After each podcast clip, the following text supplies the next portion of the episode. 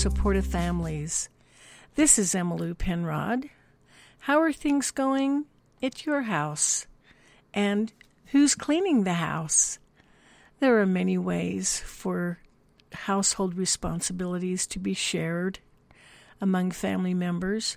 One way is through family meetings. Does your family hold family meetings? Family meetings provide a time and format for planning and working together, much like a business meeting an employer might hold with his team of employees, or a sports team before a game. They can be as informal as conversations held during a meal and only last a few minutes. They can also consist of a regularly appointed time with a written agenda and last an hour or longer. Shorter is always better, but a family meeting needs to last long enough to address any issues or concerns that involve the group as a whole. Its purpose is to provide effective communication and promote teamwork, a feeling of involvement and belonging. It lets every member know that they are valued and appreciated as an essential member of the family. These meetings can expedite or smooth out the day to day activities in a home, such as meals, cleaning, yard work, transportation for children with their events, sharing the family car, making sure everyone gets where they need to go, managing the finances, and solving any problems that arise when a group of people share a house with all its responsibilities. It's also a time to plan family vacations or address weightier matters like an extended illness or death of a family member. It is easier to address these serious issues when the relational rapport has already been established with clear lines of communication. Family meetings allow members to provide mutual support as opposed to individuals who just happen to live in the same house. Each member becomes aware of the goals, needs, and challenges of the others. They can get involved in each other's lives and serve each other. Bonding and synergistic energy are the result. Any number of people working together can accomplish more than the same number of people working separately. There are many benefits to family meetings, but nothing worthwhile comes without a cost. It takes effort and persistence to establish and maintain the practice of holding family meetings. Depending on when the idea is introduced, you will most often meet with resistance. The easiest approach is to begin when the family begins. When two people decide to form a family, they can begin this habit of consistent, regular communication. It is a natural part of setting up a household and sharing a home. Care will need to be taken that this is maintained and the communication continues. One or both parties involved will need to make sure that communication continues consistently, whether with a formal, regularly scheduled time or more informally on a daily basis. The pattern is set from the beginning, and as children are added to the family, they are included, even infants. Children grow up knowing this is what their family does.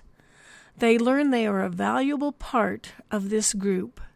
Their needs are taken seriously, and they are able to contribute to serve their family. What happens if you didn't establish this practice when your children were young? Now you see the need for improved communication and teamwork, but you have teenagers in the home. Even if you began the tradition early, you may find resistance as your children get older. While most young children regard their parents as cool and admirable and desire to please them, their attitude often shifts as they age. It's part of growing up and establishing your own identity youth naturally begin to question their parents and desire to separate from them. Your relationship will change from caretaker to mentor. You will need to ask for their cooperation and clearly communicate your needs, expectations, and requirements for privileges granted. Hopefully, both parents will be on the same page. If not, you need to take time to discuss your goals for family meetings and come to agreement before you present the idea to your children. Some questions you might want to discuss first with your partner are What do we want to accomplish through family meetings? How often should they be held? How long should each meeting last?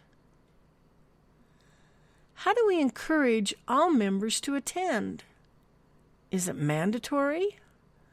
Do we use rewards or consequences to encourage participation? What responsibilities for the meeting can be shared by all members? Could all members of our family take turns with writing out the agenda, conducting the meeting, preparing a snack, taking minutes, and things like that. What are the different aspects of a family meeting that we want to cover? Make sure the adults are united before you suggest the plan to the children. If you have a blended family, you may face unique challenges, such as who should present the idea to the children. It may work out best to have each parent talk to their children separately to discuss any concerns before you meet with the whole group. You may want to meet with each child one on one. Consider the feelings and personalities of each family member. Complete whatever preparation is needed before the whole group meeting to ensure a positive reception. When you are ready, arrange for the first meeting. You can begin by explaining why you want to initiate this new procedure. Explain how it will benefit everyone. Everyone likes to hear what's in it for them. Make it fun. A favorite family treat should be served or fun activity planned for your first meeting. You may want to consider not bringing up any problems in the beginning. Just keep it positive and express your love and appreciation for each member of the family. You could recognize the strengths of each individual and how they contribute to the family.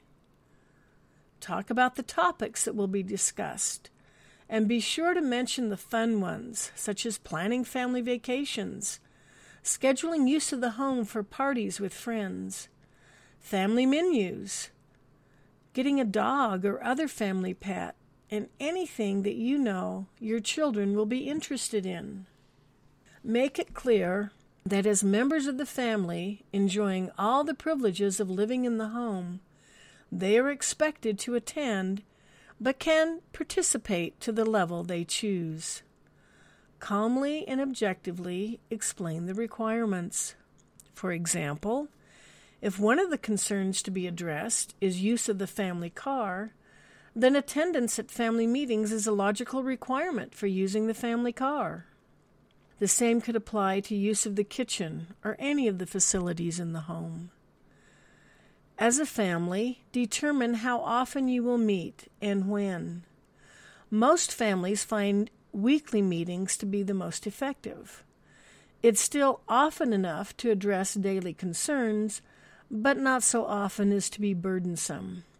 Pick a day and time when you know members of the family will most likely be home, such as early in the morning or later in the evening. You can come to the meeting with suggestions on the best day and time, but be open to amendments. It will help you to establish the pattern of holding family meetings if everyone feels their needs were considered and their opinion was respected. Once you have gained their trust and cooperation, be sure to consistently follow through with what was agreed on. If something comes up on the day or time chosen, reschedule far enough in advance to accommodate everyone's needs.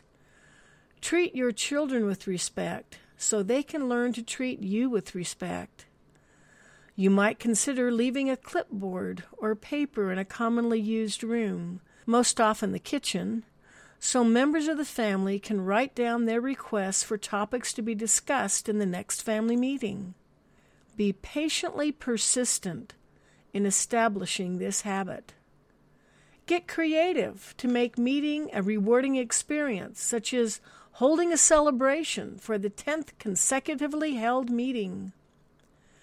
Resist feelings of discouragement when your suggestions are not met with enthusiastic support, or you feel you are putting more energy into this than the rest of the family combined. Be open to ideas presented by family members, even if they are initially repugnant. Every idea should be considered, advantages and disadvantages discussed, objectively evaluated, and then the best ones selectively accepted. Some decisions will not be reached in one meeting. In many cases, it may be best to table an idea until a later time when more information can be gathered. If emotions are running high, it might be best to take a break to diffuse the situation before you continue the discussion. It is most natural to hold these meetings around the dinner table or in the family room. This is certainly most convenient. Sometimes, however, it might be fun to hold the meeting in a different location.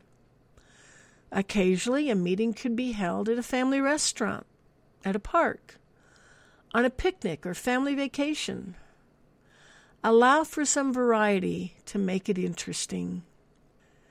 Family meetings should end before they become boring or tedious. Be sensitive to the needs of all members, especially the smaller children, and adjust the length as needed. While everyone should be permitted and even encouraged to express their ideas, your meetings will be much more productive and pleasant if they can remain positive. Take some time to coach family members on communicating with I statements and objectively. I feel stressed when I have to wait 10 minutes to use the bathroom is much more conducive to problem solving than she's always hogging the bathroom. It is natural for people to become defensive when they feel they are being attacked. Demonstrate for your family how problems can be discussed without accusing or blaming others. This is best accomplished when the children hear the adults take ownership for mistakes they have made and apologize to each other. It is beneficial for children to see their parents handle a disagreement while considering the needs of both parties and finding a solution that is mutually agreeable. I remember a profound example I saw as a child. When I was about 10 years old, our family lived in a home with a fireplace and mantel. My father worked as a veterinarian for the Department of Agriculture, and my mother was a stay at home mom. She was fastidious about maintaining a clean and orderly home. My father would come home from work and empty his pockets by putting the contents on the mantel.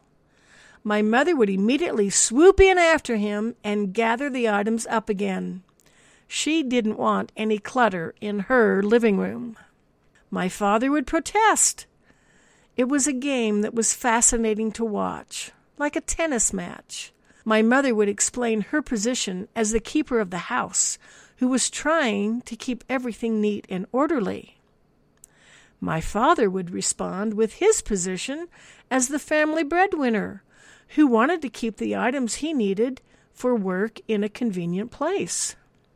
My mother would suggest he use the dresser in the bedroom. My father responded with his requirement for ease of access and his need to transition quickly to take care of his chores around the house. We lived on seven acres of land, and he had a large yard to care for. It went back and forth, with each person presenting their perspective and advocating for their needs. Neither one interrupted the other, Their voices were never raised, and while they argued with feeling, it was presented with more humor than rancor, and always with respect. This continued and was quite entertaining to watch until they came up with the solution of decorative containers on the mantel that satisfied Mother's sense of order and Dad's need for convenience. The discussion continued until they came up with a solution both could live with. Family meetings need to follow this pattern.